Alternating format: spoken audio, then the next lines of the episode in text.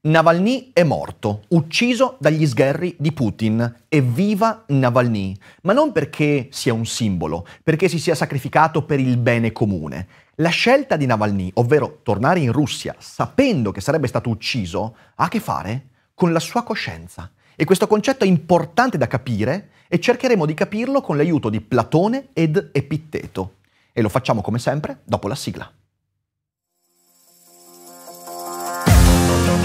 L'apocalisse zombie non è un pranzo di gala e si combatte un daily cogito alla volta.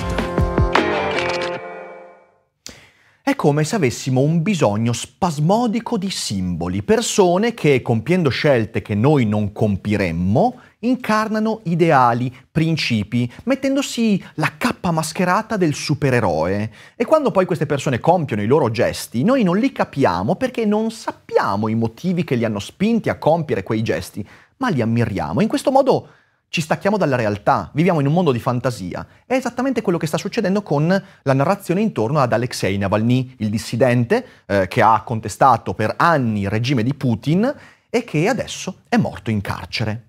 Navalny qualche anno fa decise di tornare in Russia dopo che era stato avvelenato, quindi dopo un attentato alla sua vita. Lui era un blogger, giornalista che aveva fatto venire fuori le nefandezze del regime putiniano, è tornato in Russia e oggigiorno si leggono un sacco di cose sui giornali in cui la gente dice ma, ma perché è tornato in Russia? Ma sapeva che sarebbe morto e quindi, non so, sarebbe stato meglio fare come Snowden, come Assange magari, e quindi sopravvivere in esilio per mandare avanti il messaggio, e invece si è trasformato in un simbolo. Ma se noi ragioniamo così, perdiamo per strada veramente la comprensione di una scelta che ha a che fare con la coscienza di un uomo, ovvero non consideriamo più Navalny come un uomo, ma diventa un'idea eterea che in qualche modo ci esenta dalla necessità di capire come io potrei fare una scelta simile alla sua. E quindi diventa proprio un eroe, un dio, un qualcosa di distante. E questo fa il gioco dei dittatori. Sapete perché? Perché i simboli, che certo sono importanti, eh, ci permettono di capire certe cose, ma spesso ci esentano anche dalla necessità di cambiare i nostri comportamenti. Guarda, ci sarà sempre un Navalny, come se fosse Batman a salvare Gotham City. E noi nel frattempo stiamo lì zombificati, fermi, immobili ad ammirare lo schermo televisivo e dire quello era molto più che un uomo. Ed è sbagliato, è sbagliato. Perché in realtà la scelta di Navalny ha a che fare non con il sacrificio per il bene comune, non con la geopolitica, con il destino dell'universo, ma ha a che fare con la sua coscienza, quella cosa che anche tu hai, che io ho e che troppo spesso dimentichiamo di curare. Allora vorrei ragionare usando la filosofia, cercando di capire cos'è che ha spinto quest'uomo a fare quella scelta difficile. E una scelta che se noi eh, consideriamo simbolica, semplicemente non capiremo mai. Navalny era un politico, era un blogger, un giornalista che aveva degli ideali. E vorrei ricordare che se fosse un politico italiano, le sue idee eh, probabilmente io non le voterei, perché era un nazionalista convinto, un patriota, eh, una persona che in passato ha espresso anche opinioni molto estreme eh, su alcuni campi, eh, in un contesto culturale, quello russo, dove comunque l'estremismo è molto diffuso. Eh, quindi non, è, non era un santo, non era un uomo perfetto, era un uomo dalle idee discutibili come tutti noi, un uomo con una famiglia, con delle passioni, un uomo che ha preso la decisione in linea con il suo ideale patriottico. Perché Navalny non è rimasto in esilio, come Snowden, come Assange? Beh, ci viene in aiuto il buon Platone, che nella sua grande opera Il Fedone racconta le ultime ore di Socrate. Socrate è stato condannato dall'assemblea ateniese a bere la cicuta. Ora, prima di entrare nella camera della condanna, tantissime persone intorno a Socrate gli dicono Socrate, ma guarda che cioè, è una condanna simbolica, cioè guarda che mica nessuno vuole ammazzarti, Socrate, dai, vattene, te, te ne vai eh, magari da qualche altra parte del Mediterraneo, in esilio, certo non puoi rivedere Atene, non puoi tornare qua perché sennò ti ammazzano, però, però te ne stai in giro per il mondo, continui a portare avanti la tua filosofia. E Socrate a questi dice, ma scusami, eh, ma perché io dovrei abbandonare la terra che amo, la terra in cui ho eh, i miei affetti e su cui ho investito tutto il mio amore, anche filosofico, per andarmene in luoghi alieni come se avessi la coscienza sporca, come se le accuse che mi hanno mosso fossero reali, quando invece ho la coscienza pulita. E c'è un pezzo meraviglioso nel Fedone in cui eh, ormai Socrate sta per bere la cicuta e i suoi allievi stanno lì e gli dicono Socrate, ma, ma aspetta un po', aspetta un po', ah, rimanda, fallo domani, oppure di nuovo scappa. E c'è Critone, uno dei suoi prediletti, che gli dice, ma mi pare che il sole sia ancora sui monti e che non sia ancora tramontato. E poi io so di alcuni che lo hanno bevuto tardi, molto dopo che era stato dato loro l'annuncio, e dopo aver abbondantemente mangiato e bevuto, e so di altri che si sono anche goduti la compagnia delle persone che desideravano. Non avere fretta, c'è ancora tempo. E Socrate disse, è naturale, Critone, che quelli di cui parli facciano così. Infatti credono di guadagnare facendo così. Ed è anche naturale che io non voglia fare così. Infatti, io credo di non guadagnare nient'altro bevendo il veleno un poco più tardi, se non di rendermi ridicolo ai miei stessi occhi, aggrappandomi alla vita e cercando di risparmiarne quando ormai non ce n'è più. E poi il finale del Fedone è qualcosa di meraviglioso, testo che dovete assolutamente leggere, perché ti fa capire che Socrate non ha compiuto la sua scelta per diventare un simbolo. Certo poi gli altri lo hanno tramutato in un simbolo, Platone stesso lo tramuta nel simbolo della sconfitta della democrazia ateniese. E Platone si porterà dietro questo rancore nei confronti del, de, de, del, del popolo ateniese per tutta la sua vita, cosa che trasparirà anche dai dialoghi successivi. Ma Socrate bevi la cicuta, non fugge perché ha la coscienza pulita. Ed è questo il punto che ci sfugge. In questi giorni eh, il, il, caso di Navalny viene molto comparato a quello, per esempio, di Edward Snowden, il quale ha fatto una scelta diversa da quella di Navalny, oppure anche Assange. E mi verrebbe da dire, intanto guardiamo la vita che sta facendo Snowden. Snowden è in esilio, è in esilio, a parte che nei paesi eh, in cui ha agito, diciamo così, in contrasto al potere, non verrebbe ucciso, sarebbe incarcerato. Ma lui comunque ha scelto l'esilio ed è in esilio in Russia. E lui si è ridotto a dover fare di fatto propaganda a Putin, una cosa che gli fa schifo. Perché lo fa? Per paura della sua incolumità e della vita della sua famiglia. Capite bene che questo è un inferno. È un inferno che Edward Snowden si è scavato con le sue mani. Attenzione, uno può essere d'accordo o meno con quello che ha fatto Snowden. Io sono convinto che Snowden abbia fatto quello che ha fatto, desecretato i documenti, diffuso informazioni in coscienza. Sono convinto che l'abbia fatto perché credeva in quello che stava facendo, esattamente come Julian Assange, e possiamo essere d'accordo o meno, e ne discuteremo certamente. La scelta che hanno fatto però è stata quella dell'esilio, e l'esilio allunga la tua vita, eh, ti permette di continuare a fare quello che hai fatto, ma di fatto diventa un girone infernale. Oggi persone come Assange e Snowden di fatto sono affiancate a figure terribili, peggiori di quelle che hanno denunciato, come Putin e come altri, perché hanno fatto una scelta diversa da quella di Navalny. Hanno scelto l'esilio, hanno scelto di scappare, pur avendo fatto le cose in coscienza. Socrate, Socrate ci dice, se io ho la coscienza pulita, se io allo specchio mi guardo e non ho nulla di cui rimproverarmi, se io non ho commesso delitti, perché devo darmi alla macchia?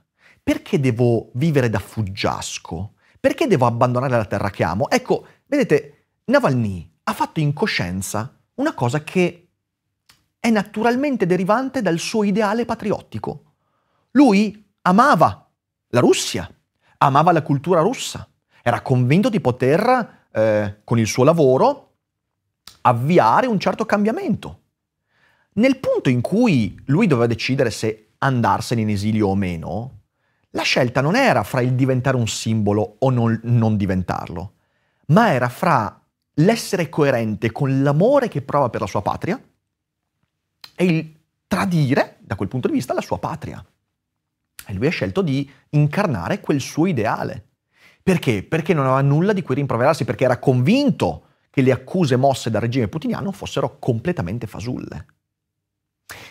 Un altro esempio filosofico che parla di un caso molto vicino a quello di Navalny è raccontato da Epitteto nelle sue meravigliose diatribe, uno dei libri più belli che possiate leggere nella vostra vita. A un certo punto Epitteto racconta di Elvidio Prisco, che era un senatore sotto Vespasiano. Vespasiano era un imperatore con tanti nemici, fra cui tanti senatori. A un certo punto eh, Epitteto racconta questo. Elvidio Prisco si era accorto del potere utilizzato in modo anche molto contestabile da Vespasiano e si comportò di conseguenza. Vespasiano gli aveva fatto pervenire l'ordine di non andare in Senato. E il video Prisco rispose, Tu hai il potere di non consentirmi di essere un membro del Senato, ma finché lo sono, devo venire in Senato. Allora vieni, disse Vespasiano, ma non parlare. Eh, il videoprisco risponde, non interrogarmi e tacerò. E Vespasiano, ma io devo interrogarti. E io devo rispondere quel che mi pare giusto. Ma se parli, ti manderò a morte. E del videoprisco risponde, quando mai ti ho detto di essere immortale? Tu farai la tua parte e io farò la mia. È in tuo potere uccidermi, in mio potere morire senza tremare. In tuo potere mandarmi in esilio, in mio potere andarmene senza abbattermi. Una cosa che a me mette la pelle d'oca, perché, perché significa che non esiste potere sufficientemente violento da impedire a un uomo di agire in coscienza. E questa, signore e signori, è una cosa che abbiamo dimenticato completamente, che i simboli da Batman a Navalny ci hanno fatto dimenticare. I simboli ci hanno convinti di poter demandare la nostra coscienza a qualcun altro. E invece non si può fare. Ed Epitteto continua. A che cosa giovò il gesto isolato di Elvidio Prisco? E a che giova il laticlavio della tunica? Ad altro forse che a spiccare in essa come laticlavio e rappresentare un bell'esempio per gli altri? Un altro se Cesare gli avesse proibito in simili circostanze di presentarsi in Senato, avrebbe risposto ti sono riconoscente perché mi risparmi.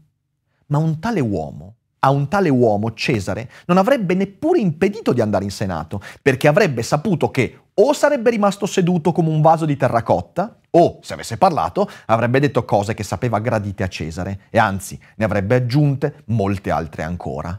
Proprio come Snowden in questi, in questi ultimi anni, eh, che deve esprimere opinioni ehm, che in qualche modo sono ragguardevoli nei confronti di un dittatore sanguinario come Putin. Allora, io vorrei che tornassimo con i piedi per terra, ragazzi. Eh, Navalny era un uomo, un blogger, un giornalista, con delle idee, di nuovo, discutibili, eh, con cui io probabilmente mi, sei, mi sarei trovato in disaccordo con il 95% delle cose che esprimeva. Eh, sicuramente molto, molto, molto migliore rispetto a Putin, non c'è alcun dubbio, ma non è quello il punto. Il punto è che trasformare un simbolo, sempre simboleggiare, simbolificare, eh, ci esenta dall'entrare in contatto con le nostre reali responsabilità. E di fronte a quello che ha fatto Navalny, noi non possiamo dire ecco Batman, ecco Superman, perché diventiamo scemi. Noi dobbiamo fermarci e dire che cos'è di Navalny che mi mette in discussione? Ecco, questa è una domanda importante. Che cos'è di Elvidio Prisco che mi mette in discussione? Che cos'è di Socrate che mi mette in discussione? Non sto dicendo che Navalny sia come Socrate, perché poi qualcuno dirà anche questo. Ah, no, no. Non, è, non, è, non è neanche il video Prisco. Il punto è che il loro atto ci ricorda che c'è un solo modo per essere liberi cittadini, ed è dire quello che pensiamo ed essere coerenti con i nostri ideali, di qualunque genere essi siano perché c'è un solo modo per mantenere una democrazia sana ed è quello che i cittadini che partecipano a quella democrazia agiscano in coerenza con quello in cui credono veramente. Ovviamente è una cosa difficilissima questa, ma Navalny ci dà l'esempio in questo senso. Non diventare un simbolo, perché se uno diventa un simbolo come Batman, io dirò sempre non ho i soldi di Bruce Wayne, non ho i superpoteri di Superman. Il simbolo mi distanzia, mi mette in una zona di comfort, mi fa attendere il Messia. E signore e signori, il Messia non arriverà. Arriveranno uomini, donne, persone che avendo degli ideali decideranno di agire in coscienza. E questa cosa la possiamo fare tutti. La puoi fare tu che mi ascolti, la posso fare io e possiamo ricordarci che la nostra responsabilità non è portare una bandiera con la faccia di Navalny ma tornare a dire che se credo nella democrazia devo agire in un certo senso. Se credo nel mio paese devo agire in un certo senso. Che non devo fuggire dalla, dalle conseguenze delle mie opinioni anche quando queste mi mettono a repentaglio. E noi siamo in un'epoca in cui siamo talmente spaventati di ogni cosa che sicuramente l'ultimo dei pensieri è quello di mettere a repentaglio la mia vita per essere coerente con i miei ideali. Ora io non so come agirei nella situazione trovatasi di fronte a Navalny. Perché credo che un uomo capisce il proprio carattere in quel senso solo quando ci si trova di fronte. E quindi la mia non è un'accusa a Snowden. Capisco Snowden, capisco Assange, ma dall'altra parte guardo a Navalny e dico, porca miseria, questa cosa la posso fare anch'io, la puoi fare anche tu, ovvero quando un potere, quando qualcosa di devastante, che ti spaventa, eh, che è atterrente, ti minaccia, come Vespasiano davanti a del video Prisco, tu puoi riconoscere che quel potere ha ovviamente la possibilità di schiacciarti, di annullarti, di distruggerti. Ma ciò non ti esenta dal fatto di prenderti la responsabilità di quello che sei. Navalny era un patriota e questo patriottismo gli ha fatto dire so che Vespasiano, Putin, mi ucciderà, ma so anche che non posso fuggire da quella terra che amo. So che ho la coscienza pulita, so che le accuse mosse contro di me sono fasulle e quindi agisco di conseguenza. Torno in Russia, perché quello è il posto dove devo stare. Lì devo stare. Non in Georgia, non negli Stati Uniti, no, lì devo stare. E i miei ideali sono più importanti dell'allungamento della mia vita. Altrimenti succede come eh, quello che dice Socrate, uno si convince di poter vivere qualche anno in più, eh, di poter eh, allungare un po' la sua avventura in questa vita, ma poi si guarderà allo specchio e dirà, ma la mia coscienza?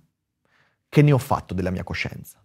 Ed è un po' quello che sta succedendo a tutti noi, quando smettiamo di dare importanza a quello in cui crediamo veramente, spesso neanche essendoci mai chiesti in cosa credo veramente.